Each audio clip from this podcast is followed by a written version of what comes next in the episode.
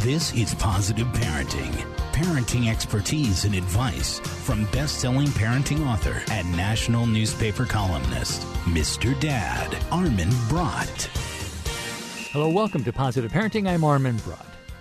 All you have to do is turn on the TV or the radio or open up a newspaper or flip to your favorite website, and you'll hear from financial advisors and their money managers and analysts, and they will tell you that your finances are enormously complex. And if you don't listen to their advice, you're going to ruin your chances of retirement. You're going to run your savings into the ground, and you're going to end up in the poorhouse. But here's a newsflash they are wrong. When University of Chicago professor Harold Pollack interviewed Helaine Olen, who's an award winning financial journalist and the author of a best selling book called Pound Foolish, he made kind of a flip suggestion. Hey, you know what? Everything you need to know about managing your money can fit onto an index card. And to prove his point, he grabbed a 4x6 card, scribbled down a list of rules, and posted a picture of the card online. The post went viral. In this part of today's show, we're going to be talking with Harold Pollack about his 4x6 card. And we're going to get his no nonsense, jargon free take on finances that's going to cut through all of the white noise and provide us with some real value. So grab yourself something to write with and something perhaps a little bit bigger than a 4x6 card and get ready to write down these 10 simple rules that are going to create a disarmingly simple financial plan that's going to get you and your family through tough times and good times. More with Mr. Dad, Armin Brott, after this from the MrDad.com radio network.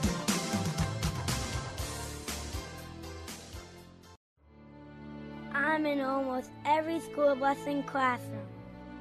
I go to school with your children. We say the Pledge of Allegiance together.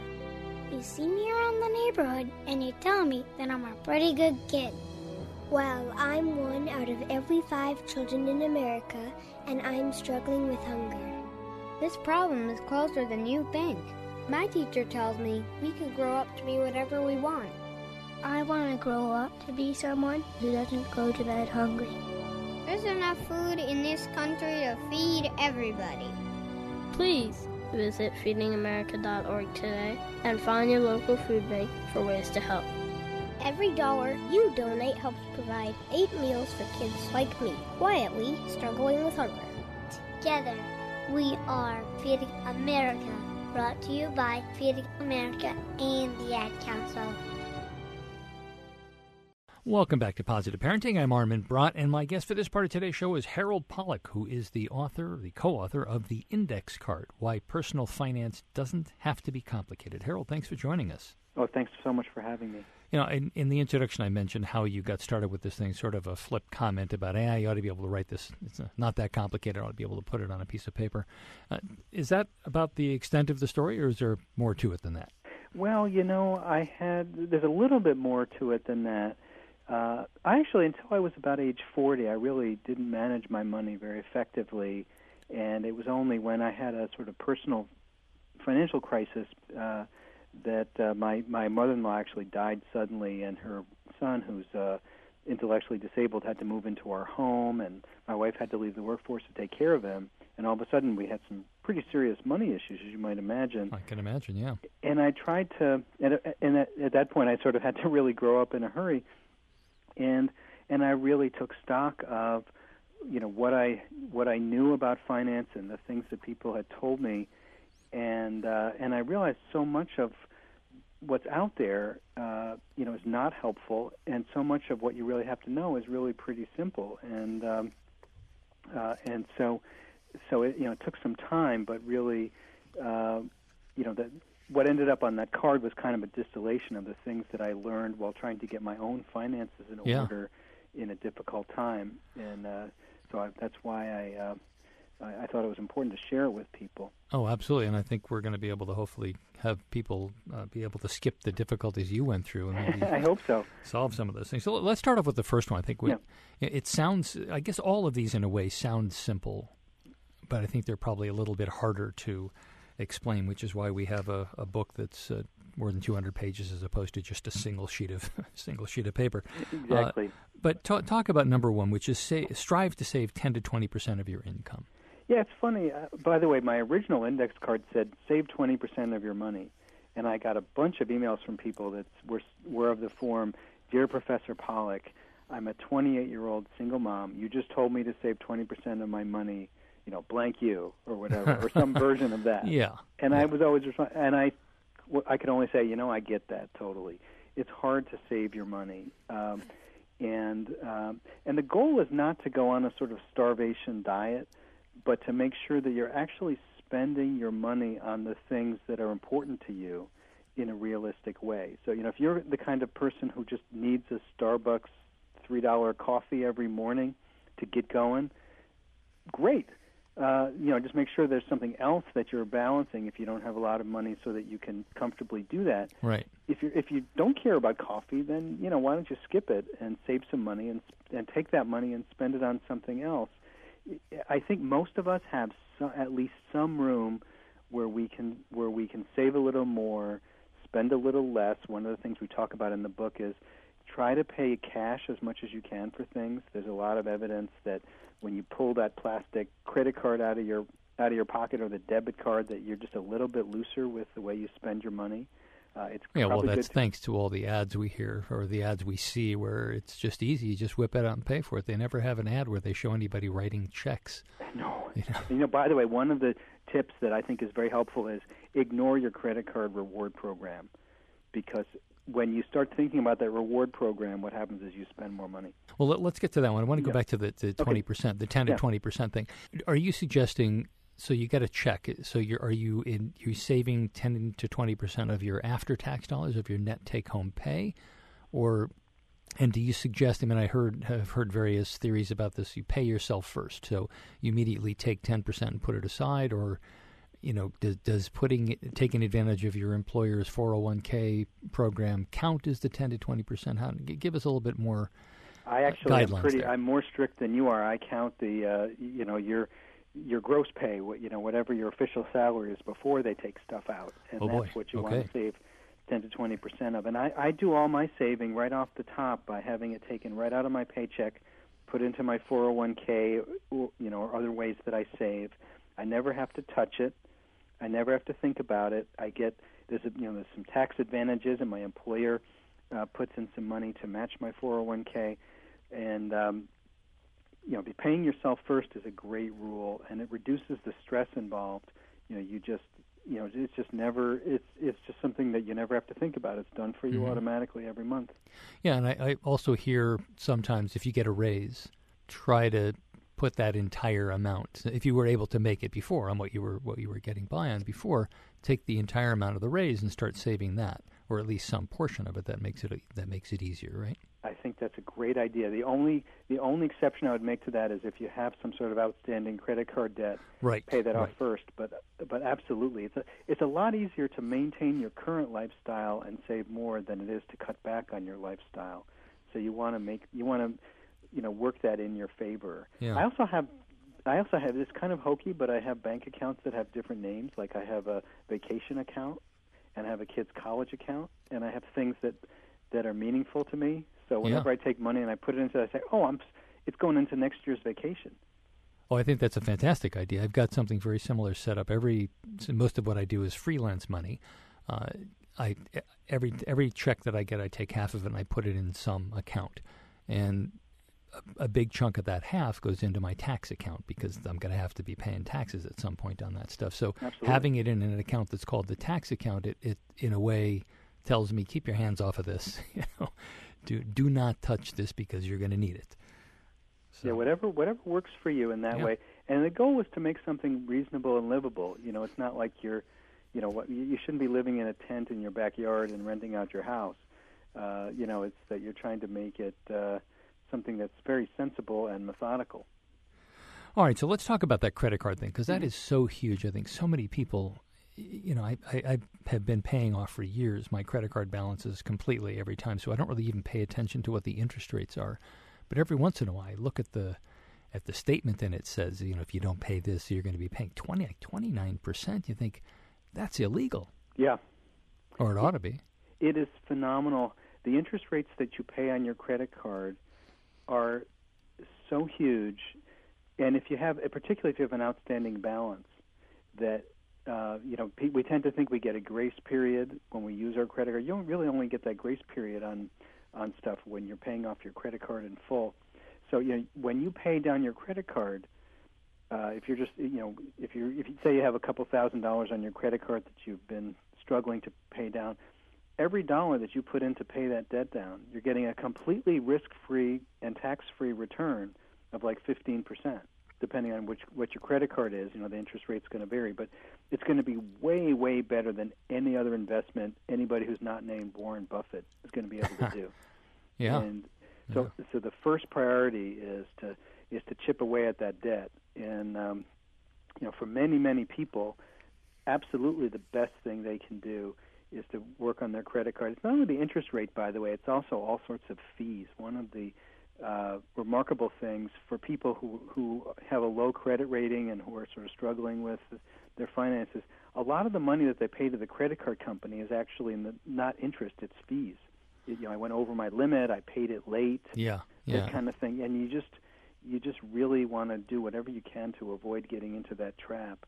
Uh, and uh, now, if your credit card debts are really high, uh, you know that's when you you, know, you might want to go and get some financial help to see. Uh, you know, if it's unpayable, then uh, then it's a different conversation. But fortunately, right. for most of us, that's not the issue. Right, but I think one little piece of advice I'd throw in there is take a look on somewhere on the statement. I think it's almost every statement that you get from credit card companies. It must be a, a legal requirement that they have now. Is if you pay the minimum payment, it will take you this long, and if you pay less than the minimum payment or something, you know, so you, you it's shocking to see, yeah. you know, for a two thousand dollar balance, it could take you five or six years to pay that off if you if you just do the minimum payment. So even if you're throwing an extra five or ten bucks at it, you're going to again, as you're saying, you're going to get a, a, a high return on that money. Yeah, there's nothing magical, by the way, about the minimum payment, except that if you pay less, you you pay a penalty. A but there's, yeah. there's absolutely no reason to only pay the minimum payment. That is, it, uh, you know, you should not let that psychologically anchor you at that amount. You want to pay as much as you can. That's above that. And what do you think about the trying to kind of arbitrage uh, everything over to zero interest or zero transfer Mm-hmm. fees, those kinds of things? Are you an advocate of using those, or is there a way to that you should not uh, use them? What a great question. I think well, I I think you should prioritize paying if you have multiple credit cards, you should always pay off the one with the highest interest rate first. Talking with Harold Pollack, who's the co-author of The Index Card: Why Personal Finance Doesn't Have to Be Complicated. We're going to take a quick break. When we come back, we'll keep talking to Harold.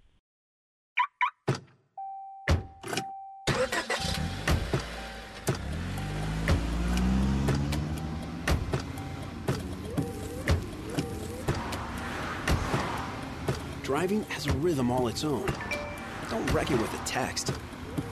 Before you get behind the wheel, silence your phone. Or better yet, designate a texter. For more text free driving tips, visit stoptextsstopwrecks.org. Brought to you by the Ad Council and the National Highway Traffic Safety Administration. All right, class, let's hear what everyone did this weekend. Jill? Well, I raised my older sister to a big oak tree. It was at least a hundred years old. My mom said I must have set a record or something. And then we went down by a stream and perched up on this huge rock and saw all of these little minnows swimming around way below us. And then I rescued my little brother from an evil slug king who was guarding him at the bush fortress. And my sister and I brought him back to our super twig fort for safety. And then we all laid out and told stories until it got dark. And the Big Dipper led us all the way home. Awesome! Where were you, Jill? Yeah. We went to the forest. It's not that far away. Anyone want to come this weekend? Ask your parents to take you and your friends to the forest this week and find the fun, adventurous you. It's closer than you think. Check out discovertheforest.org. Brought to you by the U.S. Forest Service and the Ad Council. My name's Rachel, and in eight years, I'll be an alcoholic. Kids who drink before age 15 are five times more likely to have alcohol problems when they're adults. I'll start drinking in middle school, and I'll do some things I don't really want to do. So by the time my parents talk to me about it, alcohol won't be my only problem. So start talking before they start drinking. To learn more, go to stopalcoholabuse.gov. Brought to you by the U.S. Department of Health and Human Services, the Ad Council, and this station. Welcome back to Positive Parenting. I'm Armin Brott. If you're just joining us, I'm talking with Harold Pollack, who is the co author of The Index Card Why Personal Finance Doesn't Have to Be Complicated. I want to move on. There are, there are 10 different strategies here, and we're of course not going to get to all of them, but mm-hmm. want to combine a few of them. You've got never buy or sell individual stocks, and then you also have buy inexpensive, well diversified indexed mutual funds or exchange traded funds. Let's talk about those those together. I, I think you know I, one of the things I actually had this conversation with my financial advisor person about. There was a time when I was investing in individual stocks and realized after a while that you know I pick up the newspaper, the Wall Street Journal, or whatever, and, and I think, oh, there's a cool thing to buy, but the market has already taken that into account, and so it's extremely unlikely that I'm going to have some sort of inside track on anything. And it, is that one of the reasons why you're suggesting staying away from individual stocks, as tempting as it is? Absolutely, and you know there there's some awfully shiny objects. The only really fantastic way to buy individual stocks is to get a time machine and then go back and buy Apple stock, you know, 20 years ago and that sort of thing. Uh, there's really no way to pick stocks effectively. The, the people all the all the evidence is that almost everybody, when they buy and sell individual stocks, uh, does much worse than if you just bought the market average and didn't do anything with it. And you know, even you know, the highly skilled financial professionals who run mutual funds, those people typically underperform the market.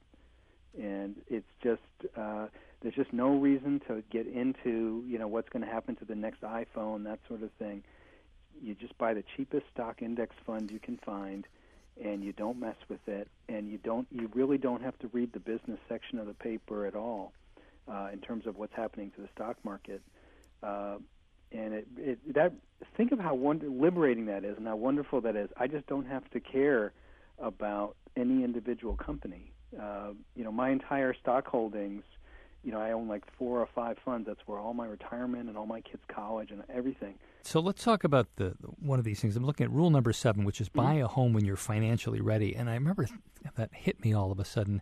Mm-hmm. It kind of reminded me of my parents saying something the opposite, but about having kids. If you like, if you wait until you're ready to have kids, you'll never have kids. yeah, fair enough. So I mean, is there a point?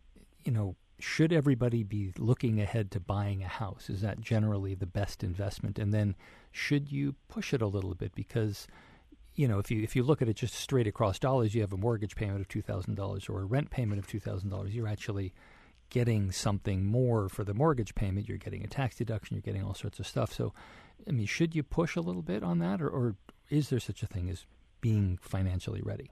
I, I personally do not believe you should push things. I think your house is the you should view your house as the thing that you live in and the and the thing that determines where your kids are going to go to school. There's a bunch of things about your house as something that you use rather than as an investment. You know that's what's really important. There, um, it's the most undiversified investment that you can make. Uh, it's also it's very hard to get money out of your house if um, you know, suppose your house declines in value and you have to move all of a sudden, you have a problem. Uh, if you, you know, if somebody loses a job or the furnace explodes or the roof gets a bad leak or all this, there are all these expenses that are associated with owning a house, and there are all these risks that come with it financially. And I, I, I think that it's not something that you that you rush into, and it's not something that you try to buy as much of a house as you can as an investment strategy. I think that you're much better off, you know, buying the buying a house that you can easily afford, and if you can save beyond that, uh, you know, put it into your retirement and things like that. I um, I told you that I had a financial crisis in my own life. What saved me in that crisis was that I had a, a pretty cheap house, and I could really, uh, you know, I, I, I could stop going to Starbucks. I couldn't stop making my mortgage payment. But fortunately my mortgage payment was pretty low. And uh, you know you're I, I looked at what happened to a lot of my friends when the foreclosure crisis hit. And boy it was really painful for a lot of people. So I, I'm not a big believer in sinking money uh, uh, you know into your house that, that that's beyond your comfort zone mm-hmm. Uh, so you would stay away from from uh, variable rate mortgages?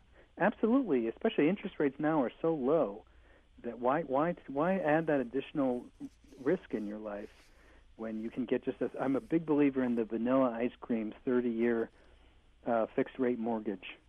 And uh, you know, right now their interest rates are quite low. And if you can't afford to buy the house that you want with that sort of a mortgage, you really need to take a second look and say, is this house maybe a little too expensive for me? Because if I get an adjustable rate mortgage, what will I do if interest rates go up and I'm in this house? Probably if interest rates go up a lot, the the sales price of my house is going to go down, and it's going to go down right uh, around the time that my hmm. uh, mortgage payments are going to become more difficult for me to pay. So I just think that that's uh, there's just no need to do any of that stuff.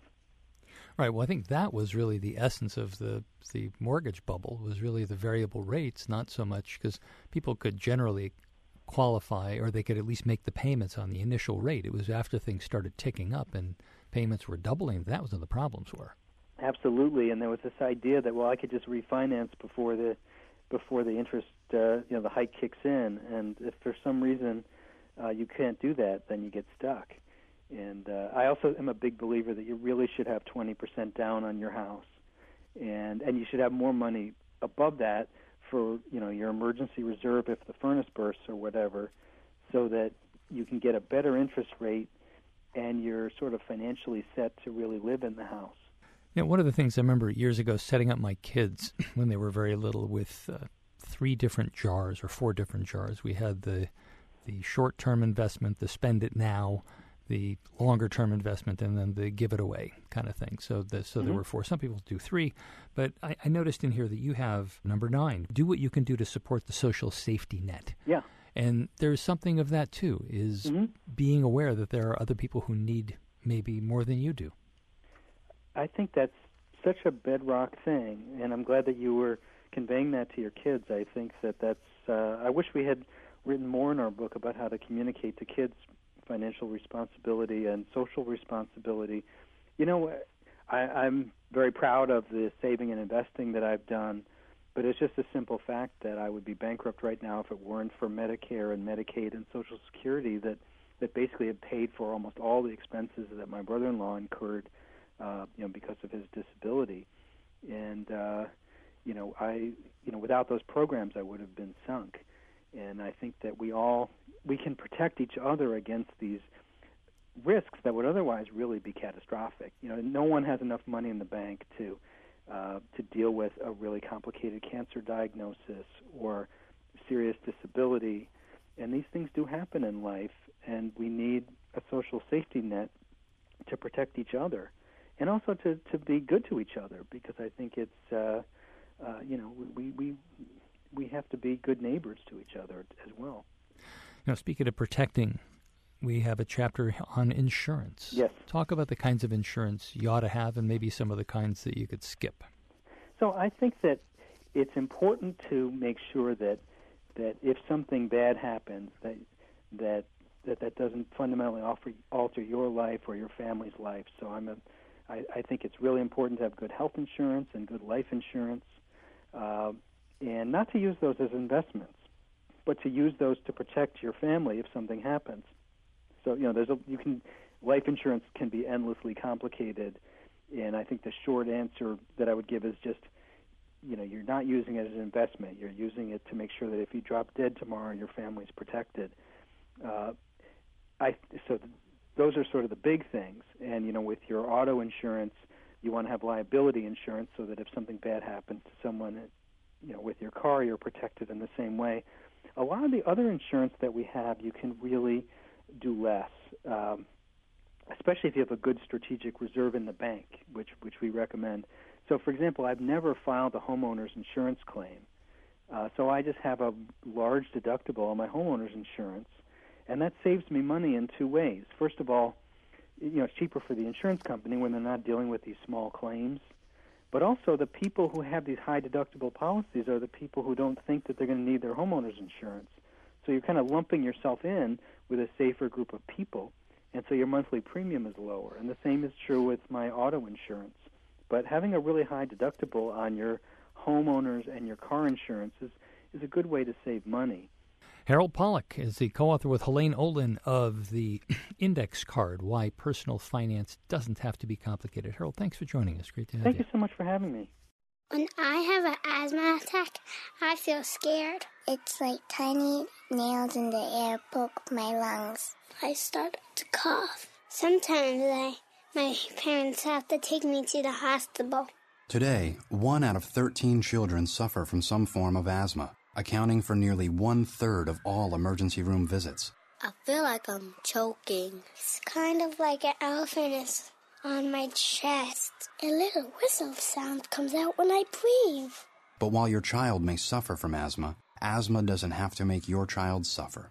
There are simple ways you can prevent your child's next attack. To learn more, call 1 866 NO ATTACKS. That's 1 866 662 8822. Log on to www.noattacks.org or call your doctor. Because even one attack is one too many. I feel like a fish with no water.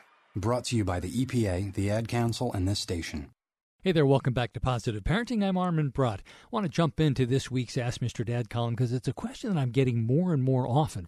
Dear Mr. Dad, my 24 year old son and his wife are expecting their first baby in a few weeks. I'm really happy for him and I'm looking forward to meeting my new granddaughter.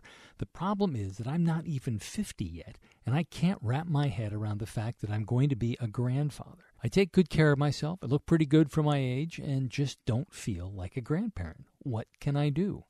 Unfortunately, no matter how young you feel and how much you work out and how great you look or how much of your hair you have left, there's still one thing that's going to make you and everyone else around you painfully aware that you're getting older.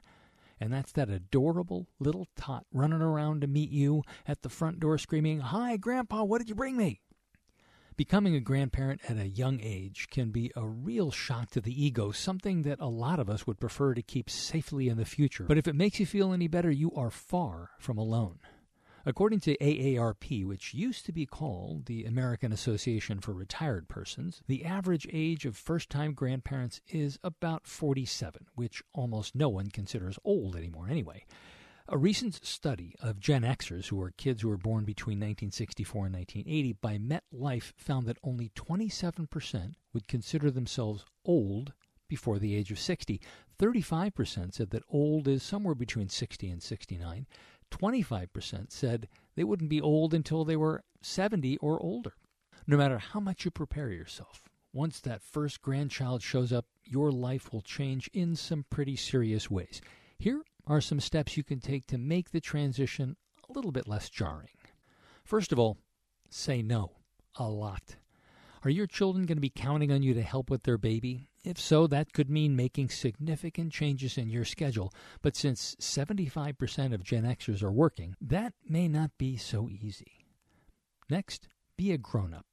Too many young grandfathers feel the need to prove that they aren't old by working longer hours or running faster or shooting more baskets than their sons and their sons in law. Young grandmothers can fall into the same trap too, but for them it's more about trying to look younger than their daughter or daughter in law. And since they typically have more disposable income to spend on stylish clothes and plastic surgery, those daughters and daughters in law can end up feeling kind of jealous and also kind of resentful. No turf wars. When you were a kid, grandparents were revered and respected as the senior members of the family. But since you're so young, there's a good chance that your own parents and maybe even your grandparents are still around. And since they're older and supposedly wiser than you, they may feel that they should have a bigger voice in how their great or great great grandchildren should be raised.